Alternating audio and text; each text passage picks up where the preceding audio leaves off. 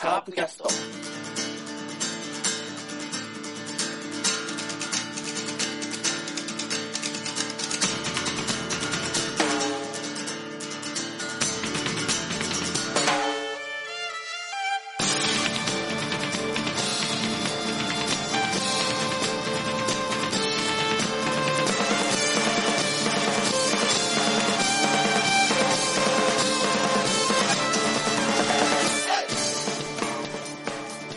ャストです。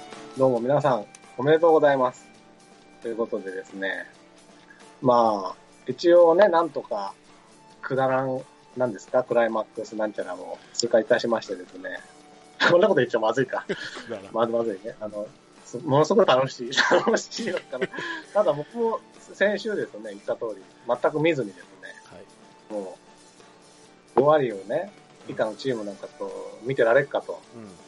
思ってたんですけどね、なぜかあの、10月18日の木曜日のうん。9時頃は、涙を流しながら、新井さんって言ってましたけどね。うん。見てないけどね。というようなことで、今日は、から先の話をしようと。はい。あんまりピンとこないですね。あの、日本シリーズの話をしようということで、えー、今日はやりたいと思います。はい。ということで、まずじゃあ、セブンさん、はい、どうも。こんばんはこん。ばんは。お風邪を召したそれで。そうですね、ちょっと今、鼻風邪とちょっと喉やられまして、今ちょっと喉飴を舐めながら、えー喋ってる感じで、ちょっとお聞き苦しいところがあるかもしれませんので、そこはご了承はいしていただければと思っております。はい。どう、どうですか？高校の一週間は。この1週間ですか？まあ、そうですね、まあ、にえー CS ですかね。まあ、す菅野が出なかったので、まあ、ストレートに勝ち上がったんですけど、まあ、ちょっと、うんあの、理想通りっていうか、俺はこうあってほしいなっていうのは、やっぱり、長引くとさ、やっぱり相手にも勢いがつくので、うん。ストレートで叩くって、菅野はしょうがないけども、それ以外はストレートで勝ち上がるっていう以上のね、うん。勝ち方ができたので、まあまあこんなもんでしょ満足？う。まあまあまあまあ、今わい言ったら悪いけど、今の巨人相手だったらこんなもんでしょう。なるほどね。満足っていうか、まあまあこんなもんでしょう。そんなもんでしょ。うん。まあ、こっからが本番ですからね、本そうそうね。。ただん、手強さ感は全くなかったんでね、去年の DNA みたいな感じは。ね。うん、それは本当もう。シーズン通りに戦って、短期決戦の戦い方せずに シーズン通りに戦って勝てたっていううん。でしたね。ことが、えーこの先吉と出るか京都出るかですよね。うん。うん。はい。と思います。はいはい。で、ということで、はいまあ、で、その対戦相手が、なんとソフトバンクホークスになったと。いうことで、えー、こっちのクライマックスシリーズは全くくだらなくないね。うん。くだらないことのないクライマックス、もうどっちももう、本当最後まで競ってね、うん。競って競って1位と2位で来たということで、まあ、バカ試合ばっかりだけどね。まあ まあまあまあ、ということでですね、はい。今回はなんとですね、はい。そのソフトバンクファンのですね、ホークスキャストという、まあ、なんていうんですか、兄弟番組っていうんですかね、はい。姉妹番はい。組、うんまあ、をやられている、えー杉田さんという方をお呼びいたしまして、はい。もう、ソフトバンクを丸裸にしてしまおうと いうことで、うん。はい。えー、ゲストにお呼びしております。ということで、杉田さん、こんにちは。はい、こんばんは。よろしくお願いしますこんば。んは。お願いします。はい。えっと、結構、僕があの、何回かね、あの、ホークスキャストの方に、あの、呼んでもらいまして、何回か杉田さんとはね、おおはい話ししてるんですけれども、カープキャストで話すのは初めてですよね。初めてですね。はい。タイガースキャストにも出たことはないので、よその球団のキャスト出るのは初めてということでね、ちょっと緊張しております。そうなんですか。いやいやはい、それはそれは。まあ、まあそういう意味で、だから、買って知ったってほどではないけれど、まああの、あの僕としては聞き馴染みの毎、毎週ホークスキャストで聞かせていただいているんで、すごく楽しみに今日はしております。というか、ギリギリまで誰かゲストか僕知らなかったんですけどね、いや、俺ヒントをあげてたはずよ。かなとは思って思った。まあね、うちもね、あれですよ。きょ去年ね、ずっと待ってたんですけどね、広島。すいませんね。そうなんですね。待ってたんですけど、来られなかったんで、今年は来ちゃいました。今年待ってなかったのに来たよね、バンクね。西武やりたかったな。そうね、ま、実はあんま待ってなかったですね。そうそそううですね。これでね、ラロちゃんがうん。見に日本シリーズを見に行く夢がついえるっていうね。僕は、抽抽選で申し込んでたんですよ。うん。ネットライフドームを。うそしたら今日メールが来ましてね、ん。うん。もう、これは全て無効になりました。当たり前だけどね。そうだね。ということでまあ、ちょっとがっかりはしてますが、でも、確かに西武よりはホークスキャストの方と、こういうのやりたいですねって言ってたんですよね。はい、で僕が出してた時に。うん。なので、そういう意味では、僕としては、今日はちょっと楽しみだなとはい。っておりまして。はい。で、どう、で、私が MC ということで、そうですね。どうしたかなと今、もうすぐ悩んでるんですが、まあ、とりあえずじゃあ、あの、シーズンのですね、うん。双方のチームのざっくりとした感じを言いますと、うん。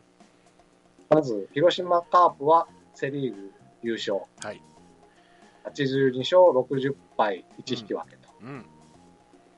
えー勝率が、えー、どっちだっけ？あ、もごめんなさい。これソフトバンクの方行った今。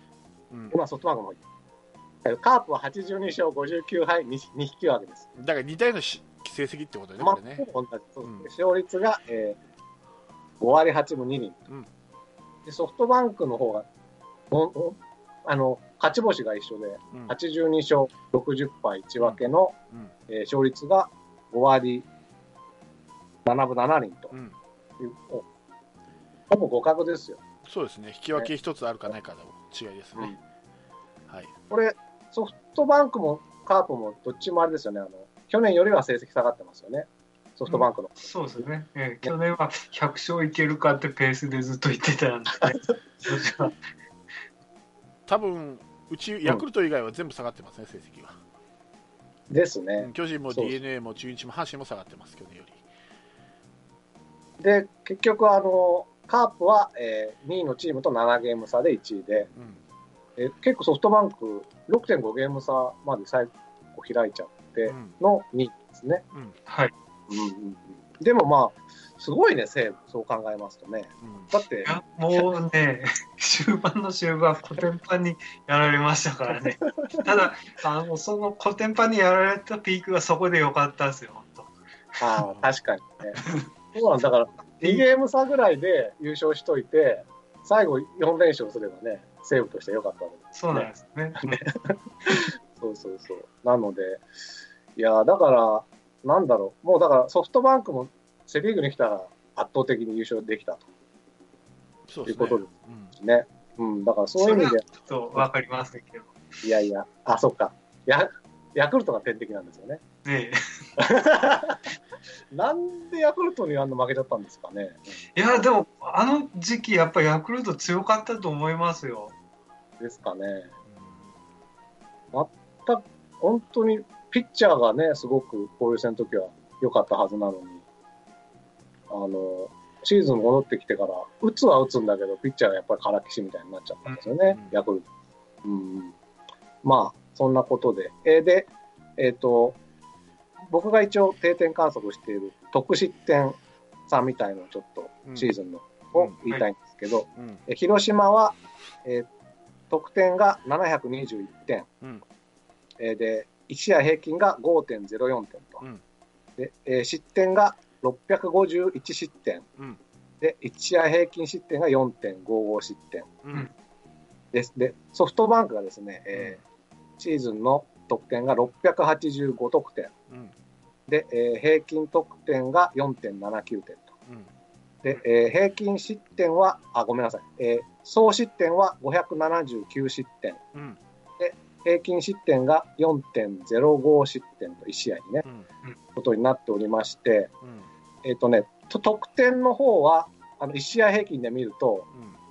プラス0.2点でカープが勝ってるんですね。うん。要するに、1試合やるとソフトバンクよりプラス0.2点多く取れるうん。と、シシーズンを考えると。うん。ところが失点を見ると、えーマイナス0.5点と、そのソフトバンクと比べると1試合につき0.5点も多く取られてしまううんという感じになって、要するに、僕ね、これ考えるとソフトバンクって、うん打はヤクルト、うん投が巨人と、うん合わせわ、セリーグでいうと合わせ技みたいなチームだなって思うんですよね。うんやばいじゃん。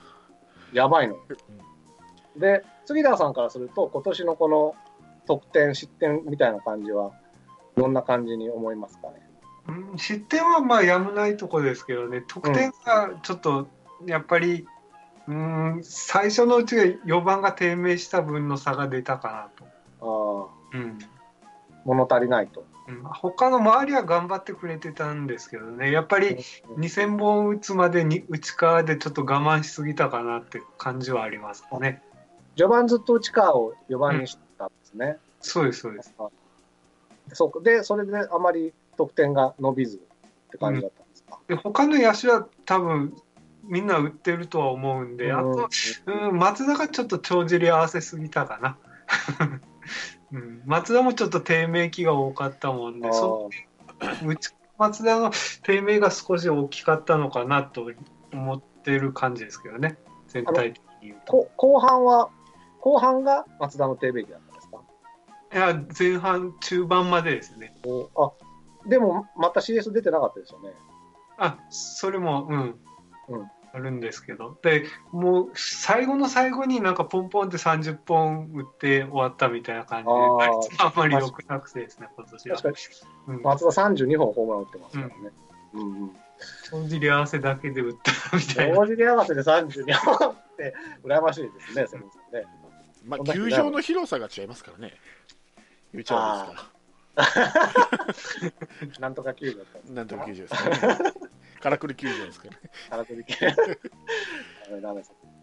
で、あの、で、今言ったその失点、えーと総失点、総得点みたいな話で言うと、あの、はいマックスさんってタイガースキャストのうん MC の方、よく、えっ、と、データで出すピタゴラス勝率っていうのがうんあるんです。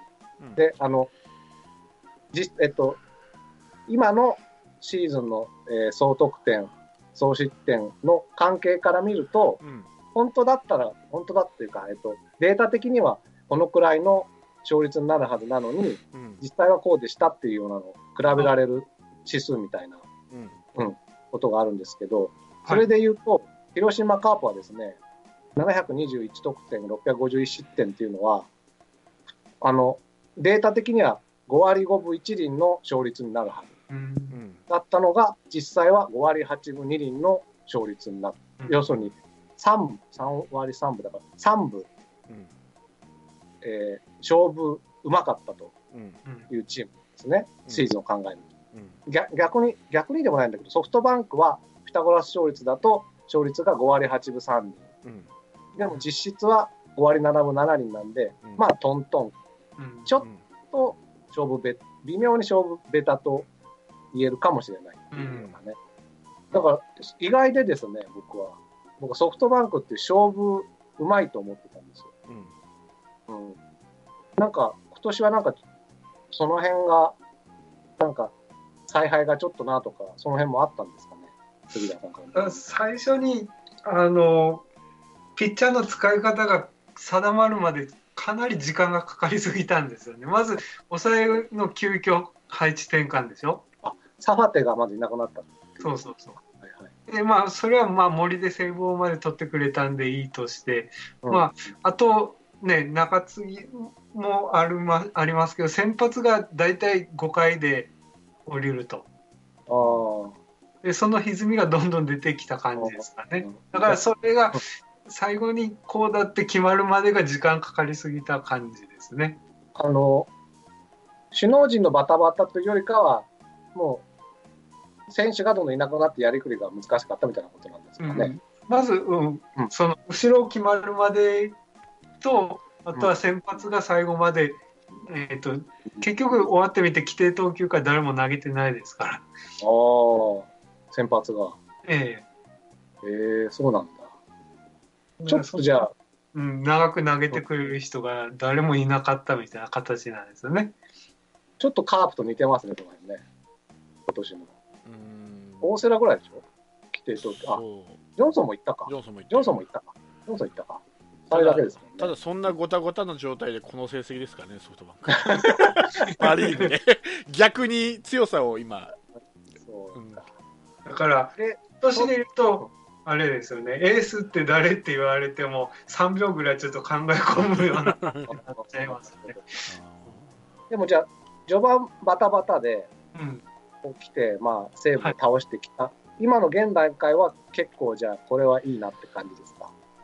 そうですね、今、その形としてはもうちょっと短期決戦的なあの配置にはなってしまうんですけど、もう、なんですかね、僕が自転車野球とよく提唱してるんですけど、そうそう。先発が4回までのアシストと。あで、エーあ、スが2イニング投げて、あと、あの、えっ、と、中継ぎ抑えで決めてしまうと。の。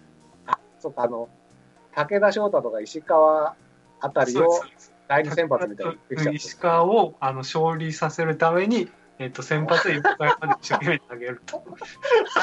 え、その形で決まり出してからですね、うちは断然強くなったと思うんですけどね。シーズン中からじゃあ、石川途中から投げてたんですか？あえっ、と、はい、け中中盤ぐらいからもう、えっ、と、連敗して、えっと先発で8勝までしたんですけどね、そこからまた勝てなくなったんで、配置転換で、あの後ろに回したところ、もう本当、平成の大泥棒と言われる 本当ね、だって13勝6敗のうちのじゃあ、5勝はじゃあ、その、泥棒してったと。そうそうそうそう。さすが石川五右衛門ってことだ、ね、なるほど、なるほど。いや、それは面白いな、その話。あ、じゃあ石川、なるほどね。だから今う逆にその短期決戦で挑む分で一番いい配置になってるんですよね、うちは。もうね先発が7回とかそうこだわらず、とにかく4回まで一生懸命投げると。なるほど、やべえな、うち。やばいな。引っ張れでおなじみですからね、うち。うん。まあ、で、じゃあどうしようかな。えっと、細かい、その、なんていうんだろう、あの、打率とかをちょっと、それぞれのチームのシーズンの見ていこうと思うんですけど、はい。広島は、えーチチーム打率ね、チーム打率から、えっとチームの成績を言いますけど、はい。えー2割6分2厘で、防御率が4.12と、うん。えーで、ソフトバンクは2割6分6厘の防御率3.90と、どっちも負けております。うん、ただ、この打率負けてる割には、得点は721点と685点なんで、うんうんカープの方が40、30点ちょっと上回っているということなんですね。で、えーそこは何何でかなと思うと、じゃあ得点圏打率なのかなと思ったんですよね。うんはい。うん、で、そう見たのがね、うんカープの得点圏打率は2割5分6厘、うんソフトバンクは2割6分7厘とうん負けてます。うん 1分以上負けてます。はい。うん、じゃあどこなんだろうと。でね、唯一唯一というか、2つカープが勝ってるところがありまして、はい。それは、まず出塁率。はい。これは、えーカープが3割4分9厘に対して、ソフトバンクは3割2分6厘と、はい。2, 2分勝ってますね。はい。あとはですね、もらう四死球。うんバッターがもらう四死球が、えーフォアボールが599、うん。えーデッドボールが63っていうのがカープ。うん。えー合わせると662うん。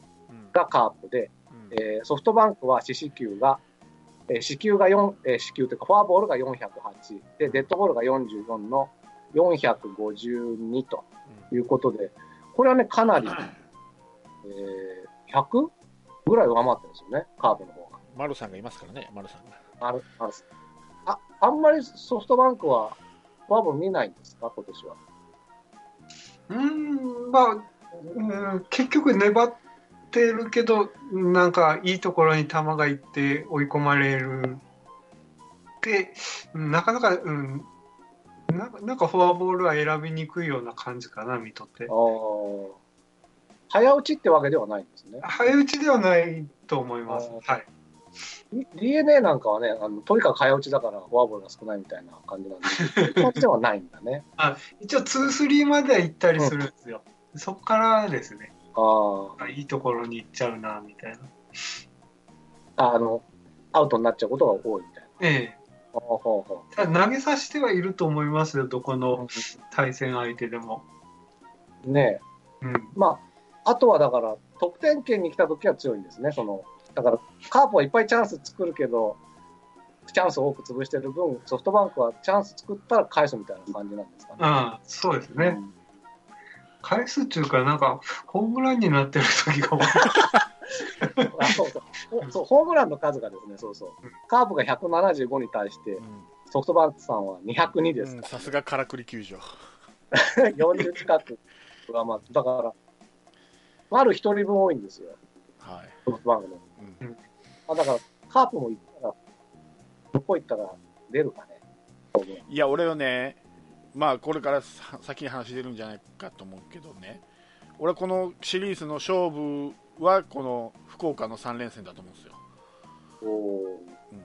球場がやっぱ、松田ほど広くないじゃないですか。うん。で、でまあ、うちも結構、ホームラン打つバッター多いんで、うん意外と、あの2年前の札幌ドームほど苦労しないのかなっていうのがああるんで、もしかしたら、結構打ち合いの試合になるんじゃないかなと思って、あ、なるほど、ね。そこを拾うか拾えないかで、多分うん。いくらあのこっちが例えば2勝して乗り込んでっても、うんそのままずるずるっと2年前のように やられる可能性はある。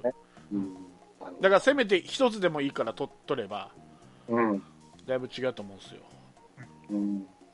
まあ、こっち2勝あの広島で2勝してからっていう話ですけどね、うん。1勝1敗ならもう2つ取らないとうん。相手に王手がかかるんで、こっちが2勝して福岡に乗り込んだ場合はもう1つ、その1つだけ、だから最低1つ取らないといけないし、1勝1敗だったら2つ取れないといけないから、結局、この福岡での戦いが鍵になるんじゃないかなと思ってますけどね。なるほどね。うん、で特にこれ、ホームラン出やすい球場なんで、ホームラン出やすい。うん本当にね、40本近く違うっていうのはね、うん、ありますよね。そううん。西武よりも多いんですよね、ホームランの数。まあ、そうですよね。ね。うんうん。セーフ、盗塁数がえぐいけどね。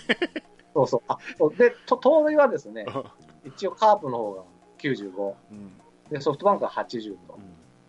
という感じで、一応走ってはいるんですが、うん。失敗も多いけどね。失敗がですね、カープ49失敗うん。に対してソフトバンクは30失敗とうん。いうことなんで、まあ、走ると成功するよっていうのプラスですね、まあちょっとこれ、守備の方ですけど、盗塁阻止率がですよ、うん。ソフトバンクの甲斐さん、うん。甲斐キャッチャー、うん。達川さんの申し子、うん。ちょっと聞いてびっくりしないでね、うん。盗塁阻止率だよ、うん。4割4分7厘、おすっごい、すごいよね、これ。うん。小林よりすごい、そうよ。うん。で、逆にああ相沢さんは。やめて。聞きたくない。2割4分5厘。2割違うんですよ。打率の方がええやんかあいつはそうよ。打率の方がいいんだようん。ほんとほんと。いやもう走られまくりでおなじみですからねうちの。うん。確か阪神かなんかは100%じゃなかったっけ？うち盗盗塁成功率うちに対して確かすごいね。うんいや、だからね、ちょっとね、盗塁難しいですよ。本当に。あの、甲斐さんどうすか？やっぱり。もう、もう、うん、やっぱ、刺してると感じしかないじゃないですか。うん。取って投げるのが相当早いんだよね。ね常識を覆したといえば、あの、うちの投手陣でいうと、フォームが大きくて、どうぞ走ってくださいでおなじみのバンデンハークが投げてる時も刺してるんで、そいつはすげえや。あの、日ハムの西川とかもね、CS って指してるところえ。ね、いやーあとあれですよね、あの、本当はセーフなのにアウトにしてしまう魔力もありますよね。まあ、これはこれは黙った。な、なんでもないです。なんでもないです。はい。ということでです。で、ただ、あの、ソフトバンク、あの、盗塁数少ないのは、あんまり走れる選手が実は少ないのかなっていう感じがするんです。この辺どうそうです大体積極的に走るんが、本来で言うと福田とか、まあ今年引退しちゃいましたけど、本田とかになる。ああ、はいはい。うん。うん。で福田の方がどっちかというと、今年は走るよよりも、あの、ね、あの、ホームランの方に重きを置いたのかな。あの、ひょろっと、なんだろう。顔が童顔なのに、ガタイがいいやつですよね。まあまあでも、あの、オープン戦含めて大谷から一番ホームラン打ったのが福田なんでね。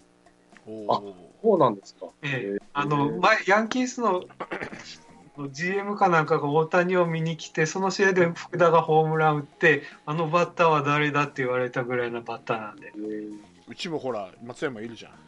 大谷が2本 ,2 本ホームラン打った。日本シリーズと交流戦でそうね、じゃあ、じゃあ互角だよ。互角。うん。えっと、福田って、互角か？背番号も一緒じゃないですか、37番あ、。37じゃない。いやいやいや、あら47ですね。あ、さんあそうか、そうか。あの、足が速いで同じのやつが今37 37番今空かからですね空番です やいやいやいや、頑張っとるよ。頑張っとるよ。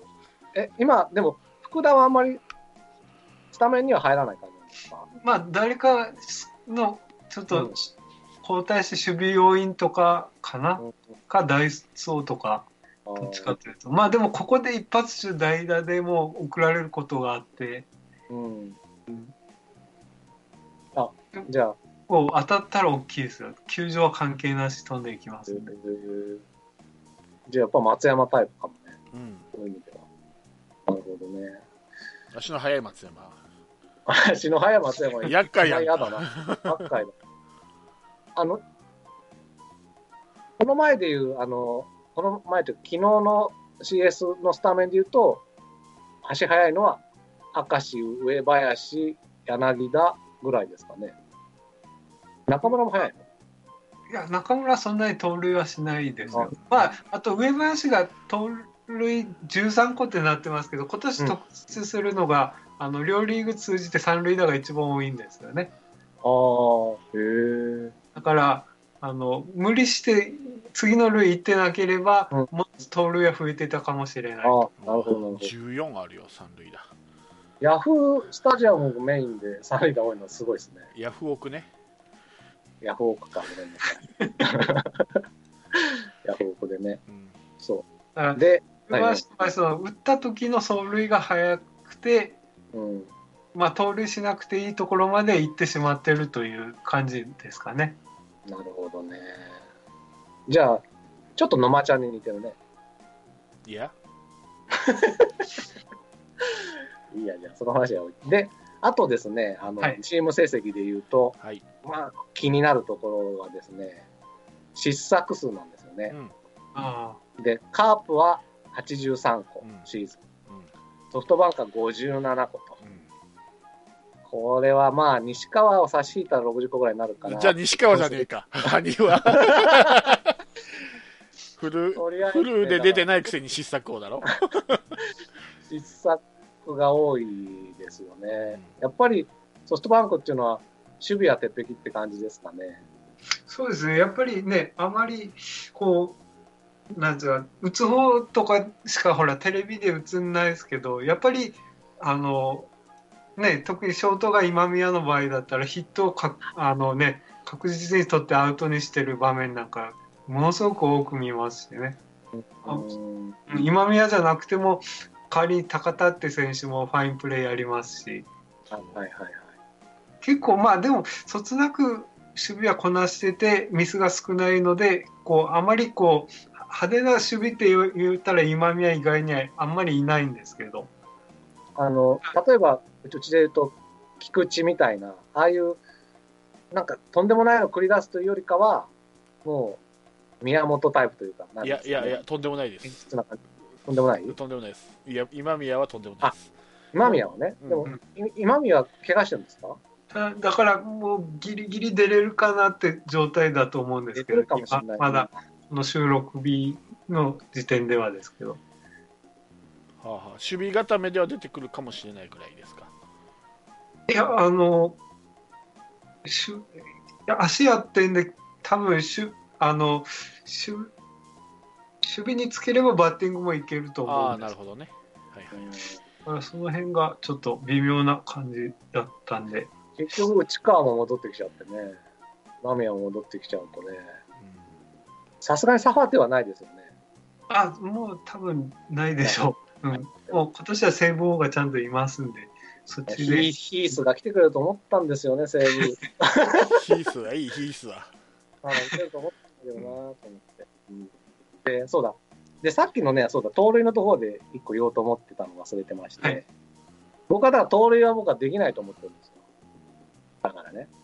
ここは堅実にカープは送りバントしていこうと。いや、それがダメなんだよ。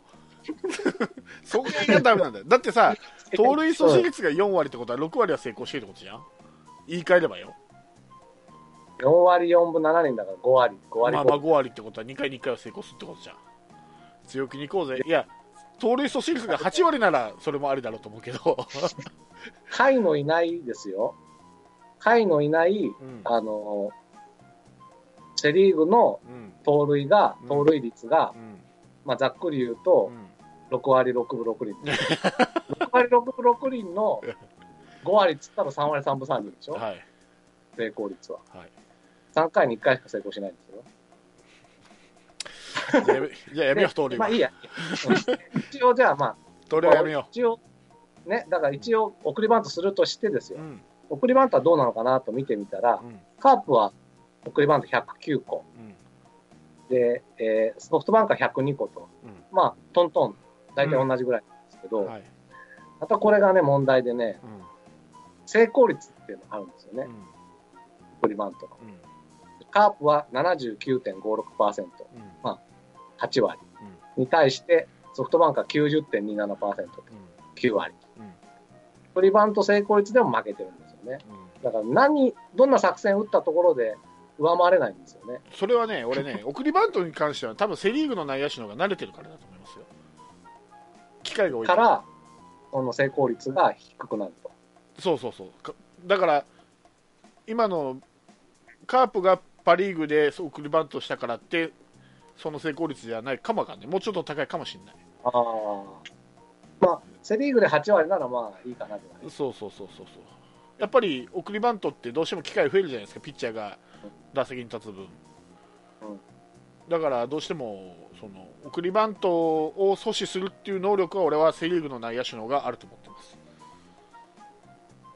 あの、杉田さんから見て、そのソフトバンクの攻撃っていうのは、盗塁よりもやっぱ送りバントみたいな感じなんですかね。あ確実にそうするはずなんですけど、ただ一個言わせてもらいたいのが、今年その一番バントができる今宮が出場試合が99試合なんですよね。うんうんだからまあ、いまあ、ちょっとこれでかく言い過ぎですけど、1試合に1個する、まあ、それは言い過ぎだな。2試合に1個するとして、あと20個は計上されてないはずなんですよ。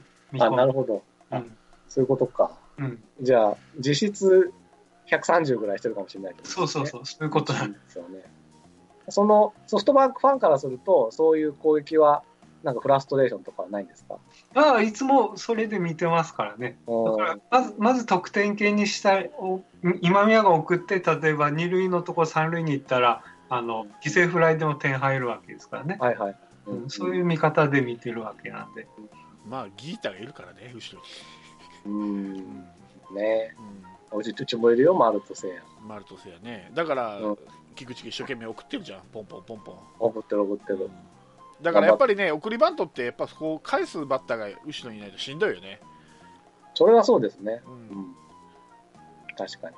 だから、両双方ともまあ、それなりに返せるバッターが後ろにいるとそうそうそううで。でも返せない、返せるバッターがいないチームほどやっちゃうんだよね、送りバントってね。そう。ね。弱弱者の兵法だから、あれうは。でも、でもだからソフトバンクはさっきも言ったように得点圏が高いから、得点圏打率がうん。いい、やっぱりいいいい作戦なんですよね。うんよりね。そうですね、うん、ね。うん。だから、大体ノーアウト1、2塁だったら中村とかでもさせますからね。中村明。アキラはいはいはい。そう。あの、きなんつうの、こうピュピュキュってちょっとこう、バットをゆ揺らして打つ人ですよね。なんていうのなんていうのあのタイミングの取り方がちょっと特徴的なね。まあまあ、か軽い勘主打法みたいな感あじ、神主だ。あ、そうか。こんな感じかな。そうですね。なるほど。神主だうん。落合みたいな感じ？もうちょっと、なんていうんだろう。八重樫の進化版みたいな感じですよね。な八重樫？なんか、うん、八重樫ってことじゃないか。恥ずかしがって落合の真似してる人みたいな。恥ずかしがって落合の真似してる打法 なるほど。そうかもしれない。言ったりこうじゃなくて、ちょ、ちょ、ちょ、ちょってやって構えるみたいな感じだな。そうそうそうそう。そうですね。山田哲人ほどじゃない？ああいうんじゃないのね。ああ山田哲人もちょっと前にた倒すじゃん？ちょっと違うんだよな。その、その言ったりじゃなくて、ちょっとシャイな感じ。あシャイシャイな。そう、シャイな感じ。本当シャイな。まあ、これは日本シリーズをこうお楽しみに。そうですねそうはいまあ、一応そのチーム的な状況はそんな感じで思ってるんですけど、うんはい。他にありますかね。チーム全体の、ここが実は売りだぜみたいなこととか。どソフトバンどっち？あソフトバンク？はい。あうちですか？うんうん。うちはやっぱり、うん、そうですね。やっぱり、一番の魅力はホームランだと思ってるんですけど、うん、あとは、あるかな。うん、やっぱ、うん、今年で言うと上林のその三塁打というか、長打ですよね。二塁打、三塁打。おまけにホームランも20本、22本打ってるんで、うん。それを一番バッターにしてからの攻撃というのは、もちろんハマったらものすごい強みではあるなと。なるほどね。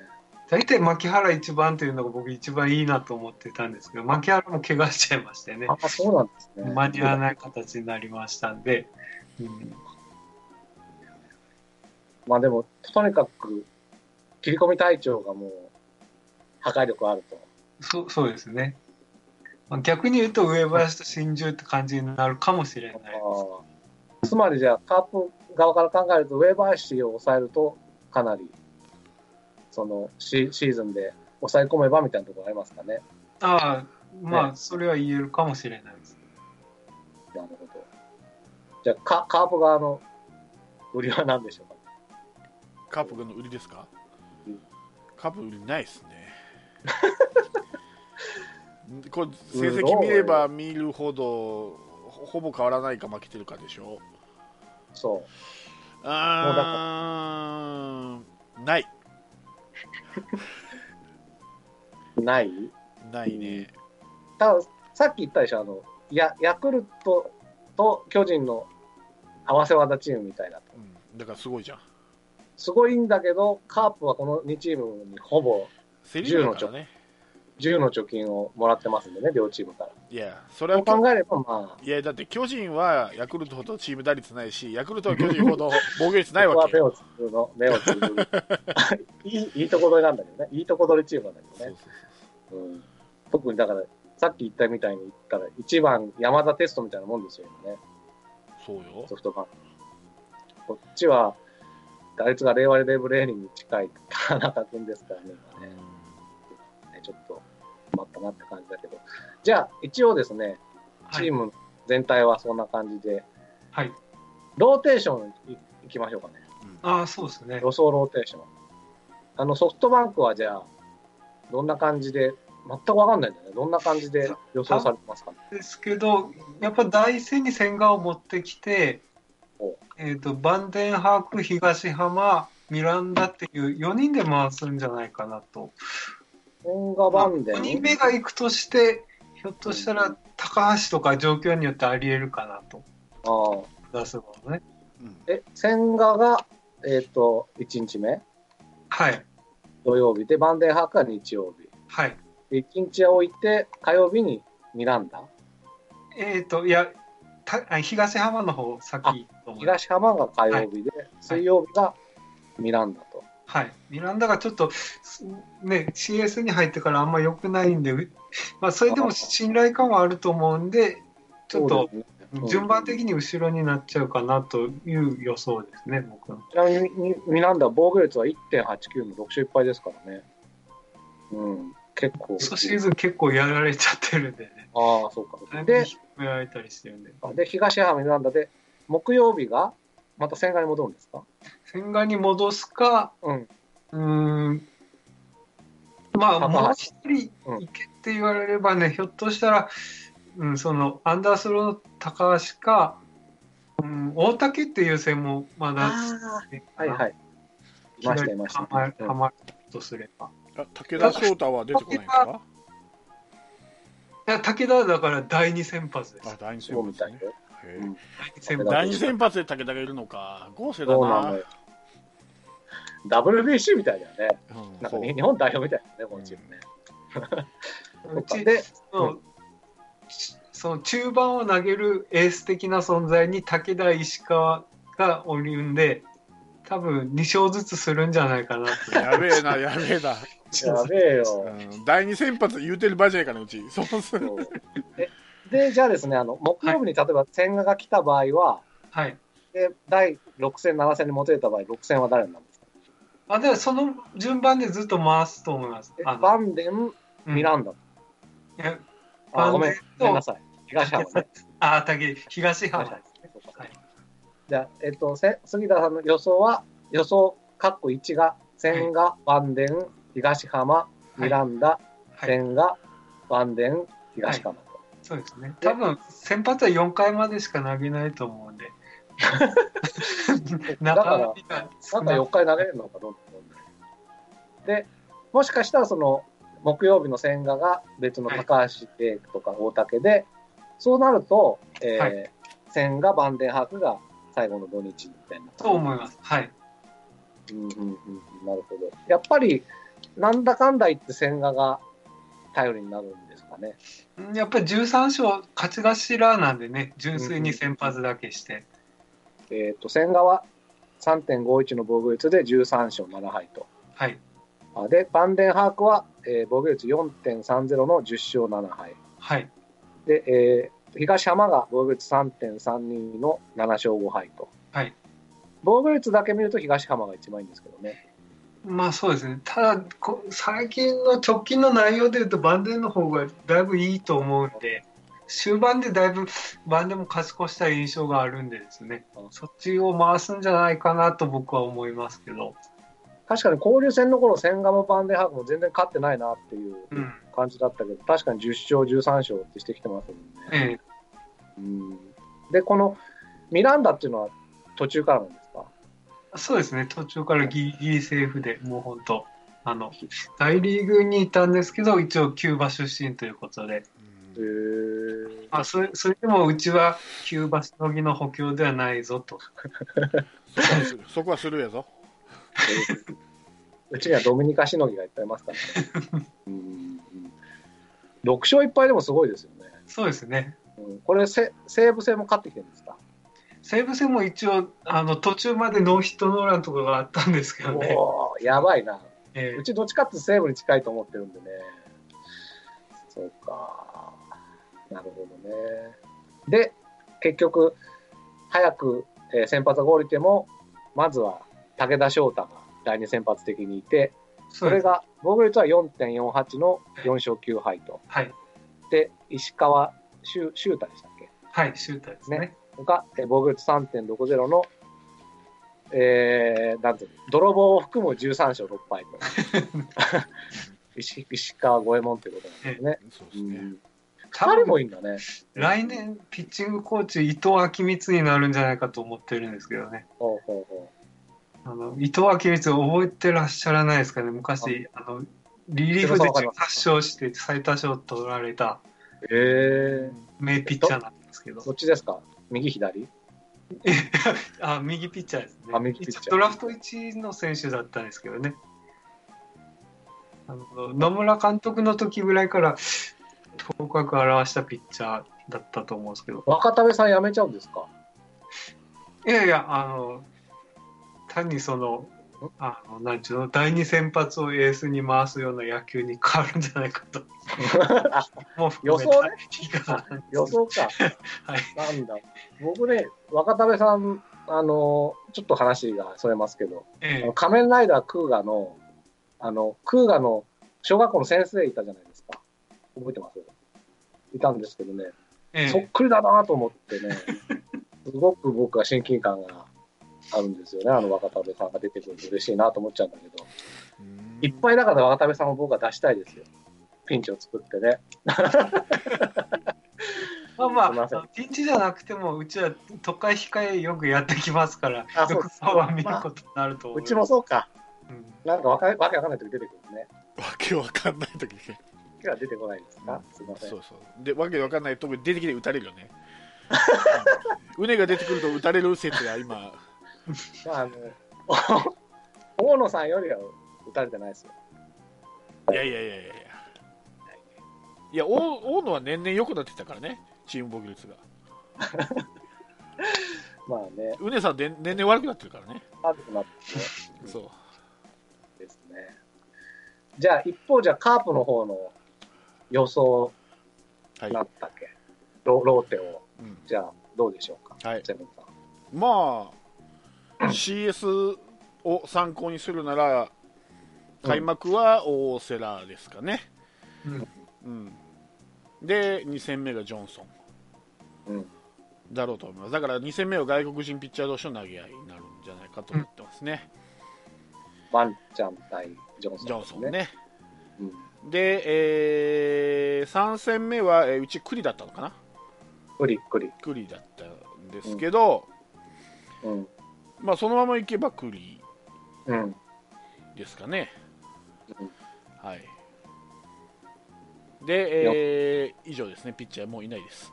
うん？いやいや、だ一応、ロいや一応4ね戦目、4戦目。まだ4戦までは必ずあ4る。戦目か。4戦目いや、い岡るでしょ？岡田岡田誰？荒野いやい違うや、ね 19? あ野村祐介忘れてた。え、本当に忘れてたの？忘れてた。本当に忘れてた。ちょっとちょっと。だって出んかった。冗談か出んかったもんね。C- CS え出なかったよ？うん。うんあだから3戦目野村祐介の可能性あるね。栗より、ああ、そうね。うん。うん。3戦目野村祐介で4戦目栗じゃないの？で、5戦目は？で5戦目はだからまた大瀬良に戻るんですよ。あ、同じ？そうそうそうそう、うん、で第2先発で岡田でしょ。でも、そう思うよ。うん。岡田とか、まあ、薮田が復活するのかどうかっていうのもありますし、まあ、その辺でやりくりするんじゃないですか。戸田とか。じゃないですか。もう岡田先発はちょっと心配じゃないですか、うん。うん、ま今年は岡田薮田は。逆に言うとそ、さっき言った武田、石川の役を僕はやってほしいなうん。には。ただそうね。ただ薮田は厳しいかな。なんかまあやっぱしフィニックスじゃ結構抑えてるみたいですけど、多分シーズン中は使われなかったのが急にうん。日本シリーズで出てくるってことは多分考えにくいので、うんまあ、岡田は多分出てくるんじゃないかな、場合によっては。でせ先発で？じゃないでしょ？第2先発っていうか第中継ぎでね。。うん。と思います。はい。じゃあ、えっ、と、1、2、3、4、5戦目が大瀬良で、もつれたら、えージョンソン、うん。うん野村かジョンソン、クリみたいな感じで。そうそうそうそうそうそうあもう僕の予想いいですか？はいどうぞ、はい、いいですかね？僕ちょっと違ってう、ん。1戦目は大瀬良、うん。2戦目はクリで行きたいんですよ。うん。で、3戦目ジョンソうん。ン、4戦目野村、うん。5戦目はまあ、5番手の調子いい誰か。だからそそれを誰よ？じゃあ、中村優太。中村優太ここで？土土曜日大瀬良、日曜日はクリジョンソンで行きたいんですよね。クリ3回、ジョンソン3回みたいな感じだからジョンソンが先発だね栗の方が中継ぎ途中登板向いてるから、ああ、どっちでもいい。どっちでもいいんだけど。うんというのは、うん。CS を見て、ジョンソンの日の打順がひどいんですよね。とにかく、下位打線が。なので、僕はうんジョンソンを